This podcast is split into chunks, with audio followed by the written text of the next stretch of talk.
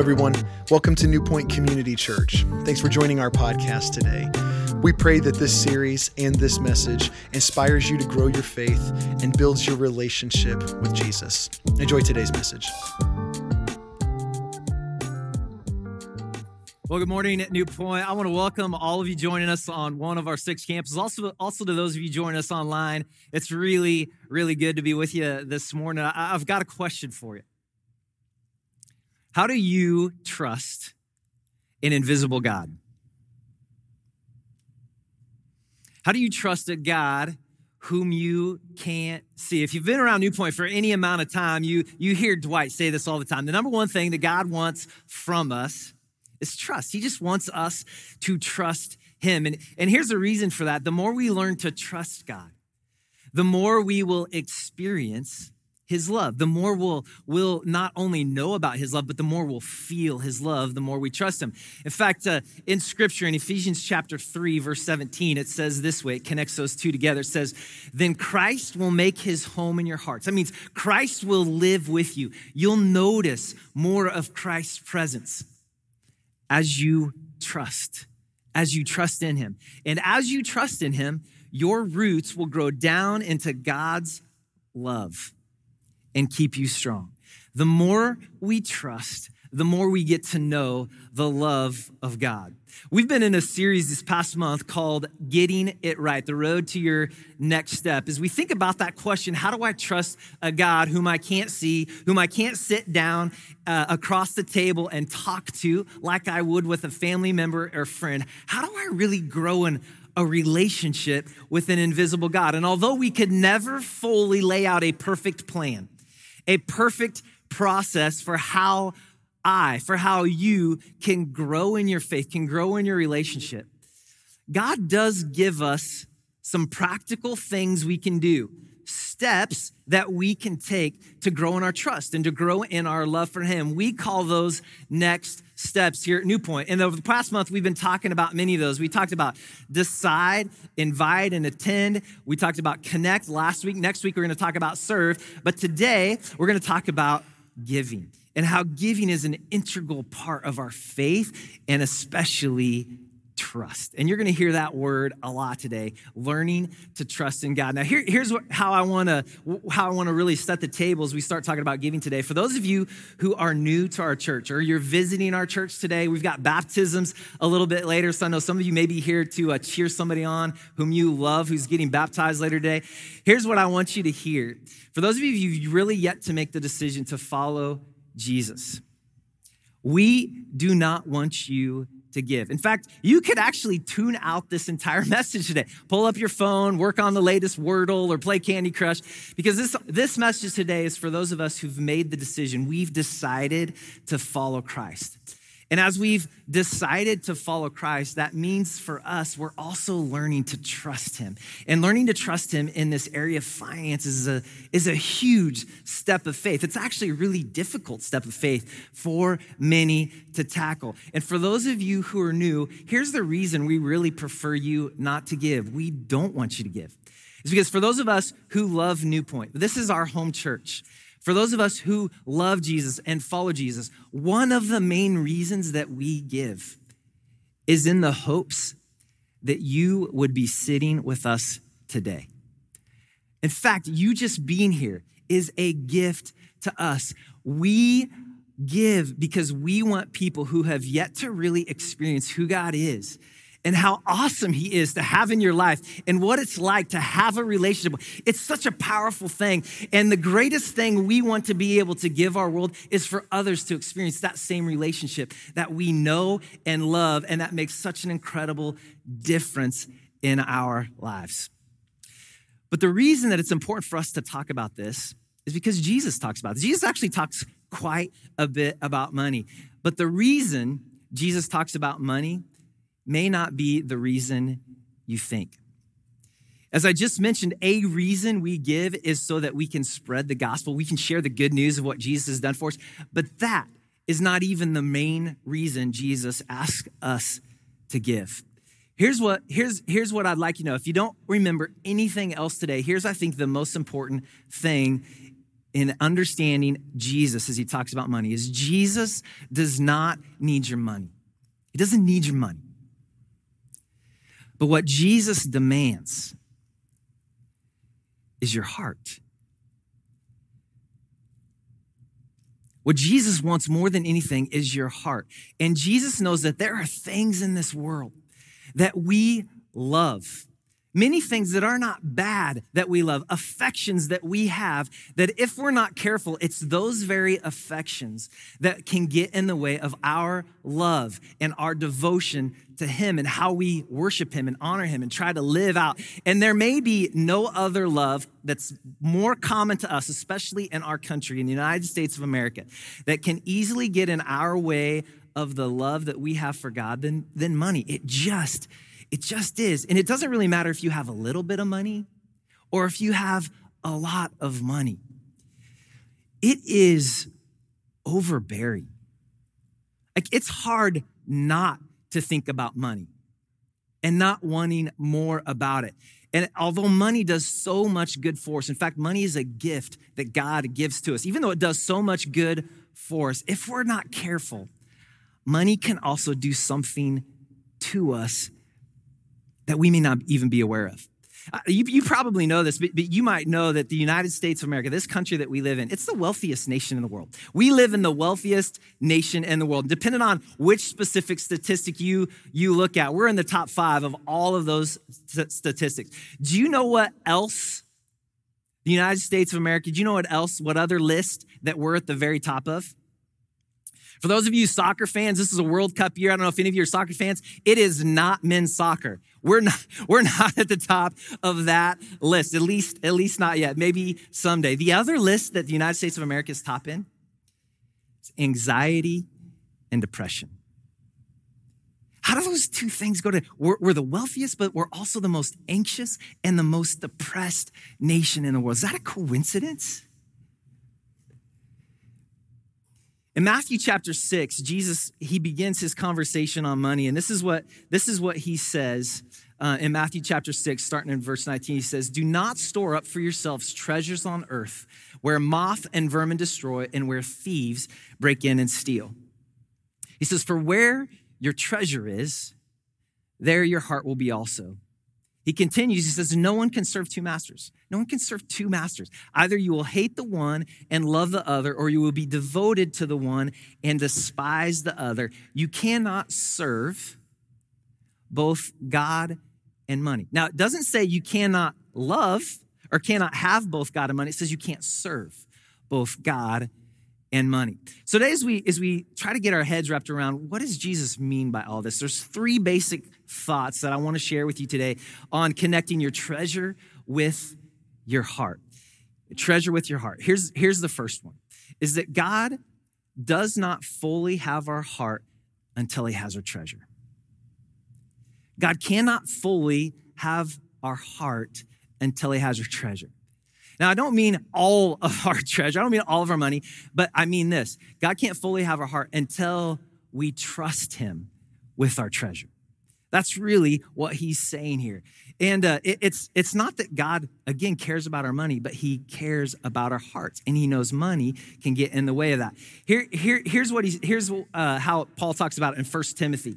In 1 Timothy chapter 6, verse 10, it says, For the love of money not money. doesn't say for money is a root of all evil. It says for the love of money is, is the root of all kinds of evil. Some people eager for money have wandered far from the faith and pierced themselves with many griefs.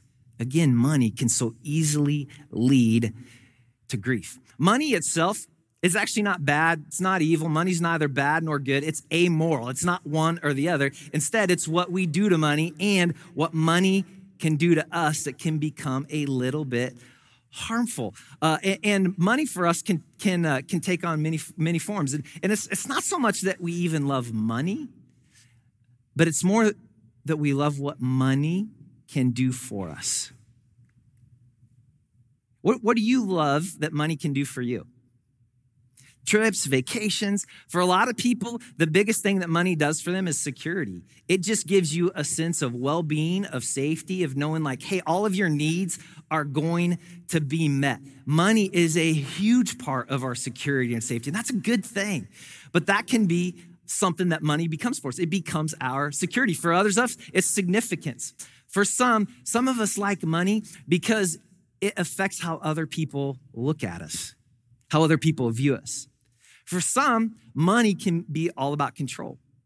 This is probably this is probably the one for me. And I think it goes all the way back to my childhood. When I grew up, I grew up in a family that didn't have a lot of money. Um, we always had what we needed. I mean, we never went without a meal or anything like that. But there were a lot of things that I really wanted that I didn't get. You know, there were certain cars that my friends had that we had no chance at. There was lots of stuff like that. But for whatever reason, one of the things I most remember uh, happened when we were doing some back to school shopping. Some of you parents, grandparents, maybe have just done that with kids and grandkids as they've gone back to school. And at the time, I'm gonna date myself a little bit here. I was a teenager in the early to mid 90s. I remember shopping with my mom and we were getting some new jeans. And at the time, they were like two brands of jeans, like all the cool kids had, that I really wanted. And uh, I even remember the, I don't know why I remember the names, but they were Massimo and Z Cavaricci. Anybody, maybe some of you in my age range will remember those, but like everybody had those. Well, our family couldn't afford those. So we had to settle for the really cheap ones. And, and I hated, I hated that I couldn't have those jeans. And it really wasn't that big of a deal, but there were things that happened like that consistently throughout my childhood where I kept telling myself, it put an imprint in my heart, even though I never really thought about it. It put this message in my life that someday, as I get older and as I make money, I want money because I don't want not having it keeping me from what I want to do when I want to do it. I want money because it will give me control over my life and being in charge. And the reason money becomes so dangerous for us is because it becomes a threat to whom we serve. Where should we get our significance as followers of Christ? Where should we get our security as followers?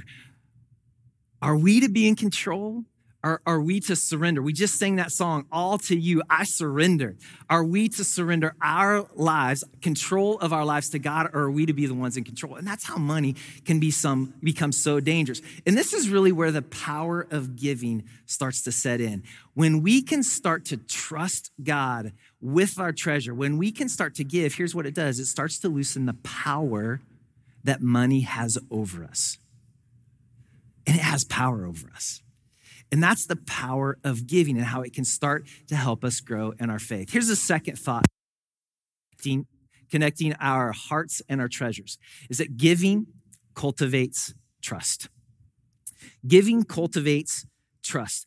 Of all six of our next steps, I actually believe that this is the one that helps us grow in our trust more than any other step. It's one of the most practical things that we have that we can do to grow in our trust because it's it's hard.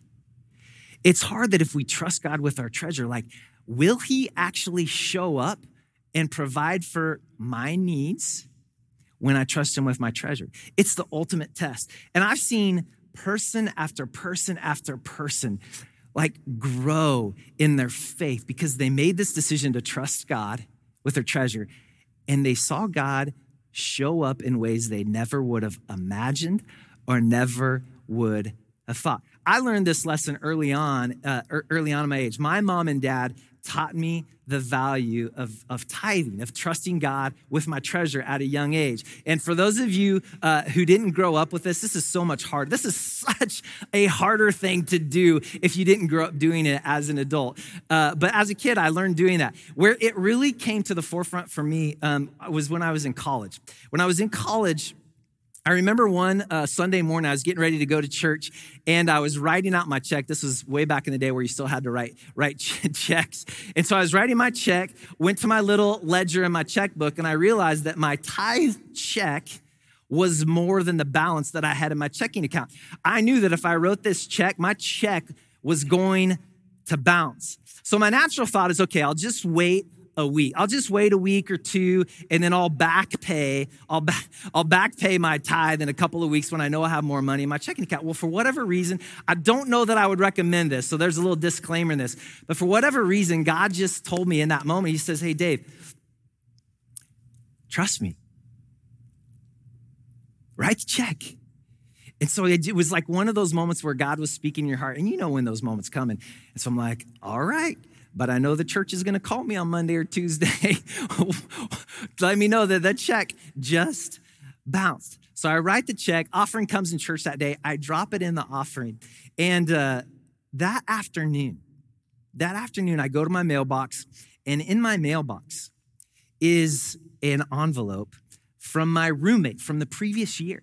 This is a roommate from the previous year. And what he had forgotten to do six months prior is he forgot to settle balances on all of our like utility bills from the apartment that we were renting. And so he just happened to remember on that very Sunday that he still owed me some money. And that money was more than enough to cover that tithe check. Now, some of you might be saying, oh, there's a rational explanation for that. And you can go there if you want to. You can. But I've seen God show up for that time and time again. When I put my trust in Him, He always provides for my need. Trusting God, giving cultivates trust for us. Have you ever heard it said? Have you ever heard it said um, uh, this that that wherever your your whatever it is that you love, that's where you spend your money. Maybe you hear it, hear it said like this: Show me where you spend your money. Show me your checking account, and I'll show you what you love. I believe that's true. It's this idea that, that wherever your heart is, your treasure will follow. That there is some truth to that, but that's not actually what Jesus said in Matthew chapter 6. Jesus said in Matthew chapter 6, he says, For where your treasure is, there your heart will also be. He says, Wherever you put your treasure, your heart will follow. And I think you guys get this. Like for those of you who like to, to, to live in the stock market a little bit, especially those of you who love to day trade, you put your money in different individual stocks every day, putting in, taking out. Like how often during the day do you check those stocks? Probably more than just once, isn't it? Because where you put your money, your heart, your attention follows. Uh, or maybe you can relate to this. I remember the very first car my wife and I, I, I bought as adults. It was in the early 2000s. It was right at the time the Honda released uh, the Pilot. And I fell in love with that car immediately. Like I knew that's the car I wanted. But part of the reason I think I was drawn to the Honda Pilot is because it was a little bit newer. Like I never saw anybody else driving a Honda Pilot. I never saw it on the road anywhere. So I thought, oh, that's kind of cool. It'll be a little bit unique this way. But you know what happened as soon as we bought that Honda Pilot? We started seeing Honda pilots everywhere we drove. Why? Because once we invest in something, like our eyes will follow. When we give to God, when we put our treasure, when we trust Him with our treasure, guess what our eyes will start to see more of? They'll start to see more of Him. In the everyday, ordinary life, giving cultivates trust. Here's the third thing. Here's the really practical thing um, for, for, for today on what it looks like to trust God. How do we trust God with our treasures? Well, biblically speaking, trusting God begins with tithing.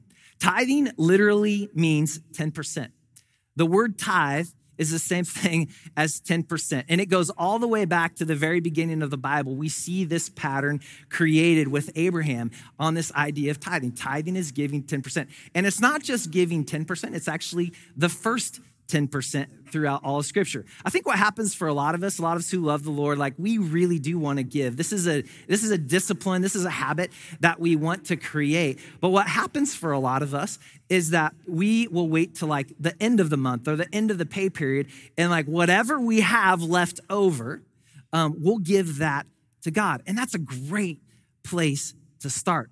But that's a little bit more like tipping rather than tithing. It, it, would be much in the same way of me if I had a $20 bill and I went into a restaurant and I said, hey, I know when I walk out of this restaurant, I'm not to walk out with this $20 bill. Whatever I spend on food, that's great, but whatever I have left over, whether it's $5 or $15, that's to go to the waitress. That's a tip. A lot of us, the way we give is we tip God. Again, an okay place to start, but that's not really where trust is started. Trusting begins with 10% and giving first that first 10% to God. In Malachi chapter 3, in verse 10, here's what it says. It says, In your tithes and your offerings.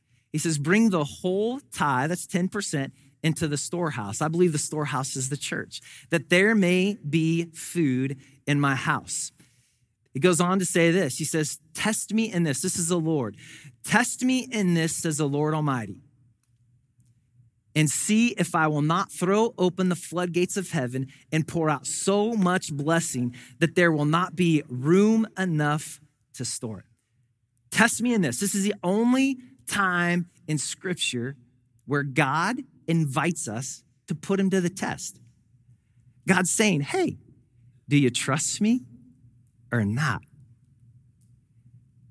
Try it and just see if I won't surprise you. Just see if I'm not good enough. Just see if I'm not capable enough. This is an incredibly powerful invitation that God gives us to. For, for my wife and I, I mentioned our parents both taught us this discipline younger, which has been an easier thing for us to continue in our lives. We give 10% to our church. In fact, we give a little bit more than that. That's grown over the years. But there are also lots of other like great ministries, great uh, great organizations and nonprofits that we love and that we feel compelled to support. We actually consider those gifts that we give to those organizations our offerings. When it says bring your tithes and your offerings, we believe the tithe goes to the church, the offerings go to all these other things that, uh, that we want them to go to. And, and here's the reason for that is we believe the storehouse is the best representative. The church currently in our day is the best representative of the storehouse. And maybe for some of you, you give 10%, um, but you, you pick and choose a little bit, like you give a little bit of that 10% here, a little bit of that there. Here's, here's where maybe a little bit of the rub could be with that. If you are like me, if you're like me uh, and money gives you control, like that's really the idol that can start to creep up in your heart is, is the issue of control. When you pick and choose a little bit, guess what? Who's in control still? It's you. You're still in control at that point. And that's why I think the tithe comes to the storehouse. Um, here's, here, here's what I'd say about that is um, as we kind of lay out a challenge for you today, because I want to challenge you to test God in this area. In fact, that's, that's if I give you could give you one takeaway today, it would be this is that for the next three months, just for three months, September, October, and November, would you put God to the test? And just see if he doesn't provide in ways that surprise you. I really do believe that 90% when we trust God with our finances, can go further than 100% without trusting God in our finances. Now, that doesn't mean we can have poor money management. We still have to be really good money managers. In fact, I believe money management is a spiritual discipline that we all have room to grow in. I'm still growing in this area of my life. But I want, I'd challenge you to test God in that and just see if He won't surprise you and how He can take care of you in this area of your life. And here's what I'd say to you if you think this is a way for us just to ask for your money, here's the other thing I'd say.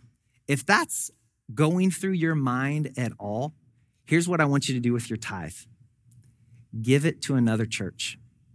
Don't give it to New Point. This really isn't about us. Because what we want something for you so much more than we want anything from you. It's this area of learning to trust, of growing our trust muscles, that for many of you will take your relationship with God to a whole nother level. Because as you trust Him, what you're gonna find out is you're going to feel, know, and experience His love in a greater way. I mentioned a little bit earlier that we are the wealthiest nation and we're also the most anxious and depressed nation. Did you know that probably doesn't surprise Jesus? In Matthew chapter 6, the, where I just read uh, this verse about not serving two masters, for where your treasure is, there your heart will be also. Do you know what Jesus talks about in the verse right after that? See, in verse in verse uh, 20, 24, again, he says, No one can serve two masters. You can't serve both God and money. And then in the very next verse, this is what Jesus says. He says, Therefore, I tell you, do not be anxious about your life. 2,000 years ago, Jesus knew that the weight of money and the weight it has over us will probably cause us to have more anxiety and worry than we know how to respond to. We're seeing that play out in our nation. He goes on to say this in verse 33. This is one of my favorite verses. Jesus says, But seek first his kingdom and his righteousness, and all these things will be given to you as well. Therefore, do not be anxious about tomorrow, for tomorrow will worry about itself. Each day has enough trouble of its own. Couple of resources we want to share with you today. Um, there is an incredible resource we have as a church. We've we've purchased this.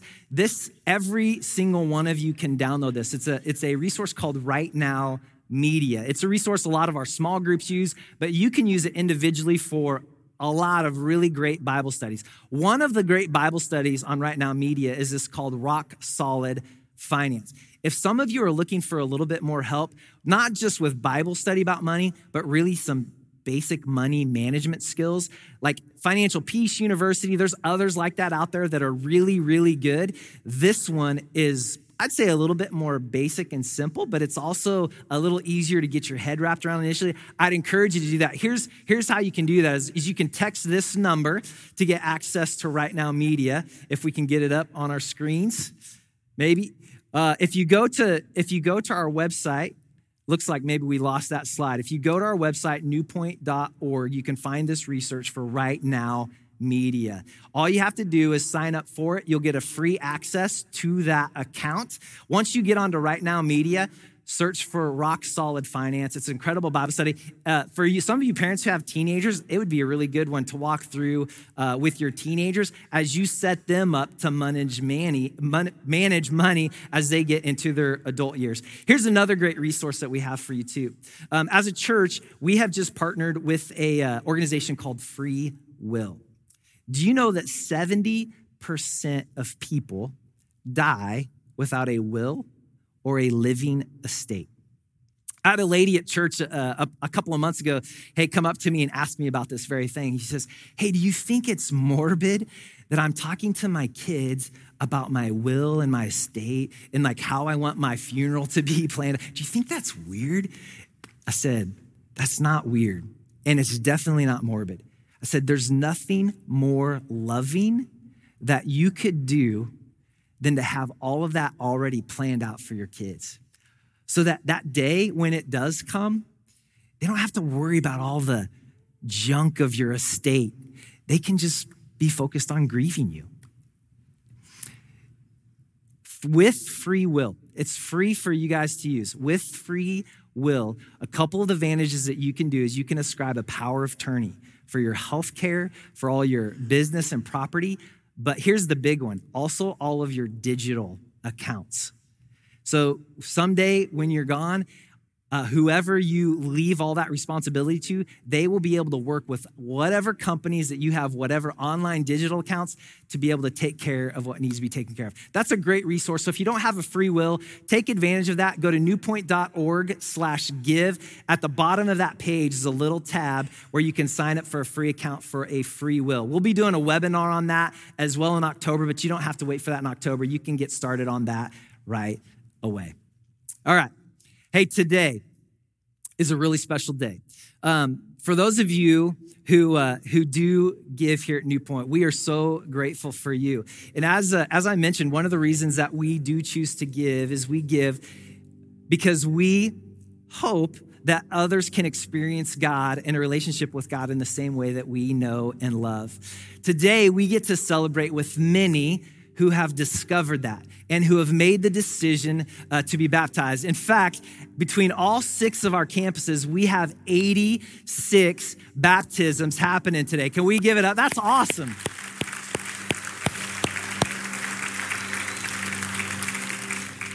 So, again, I want to thank you for those of you who are faithful in your giving. Ultimately, that's what we're after. That's what it's all about. So, as these people get baptized, uh, celebrate with them, uh, enjoy them. For those of you who are new to church, this thing of baptism is a, is a practice that we do because it connects us with the death and the resurrection of Jesus. It's our way of making a public confession to, to all of you, to everyone else, that we love God and that we want to give our lives to serving Him. So we're excited to celebrate with those people, and uh, we're gonna we're gonna end our service by with those baptisms and singing a song today. Let me pray as we close up our time. Father God, we're so grateful uh, for your faithfulness and your goodness to us. God, this area of money, it is really difficult and challenging for us to trust you with us, God, because there is so much to worry about. and we don't always know how we're going to be provided for. God, give us the strength and the courage to trust you. God, because here's what we believe is that you know what's best for us that you're good and that you're capable of providing for us. God, we pray for all those getting baptized today. God, may they be filled with the power of your Holy Spirit.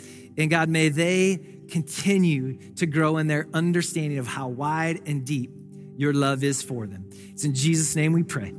Amen. Thank you for joining us today. If you want to know more about us, please visit our website at newpoint.org. There you'll find past messages, parent resources, times and locations to all of our physical campuses, or you could just download our app at newpoint.org/app. There you can find all those same resources just in a mobile version. We want to say thank you again for joining us and we'll see you next time.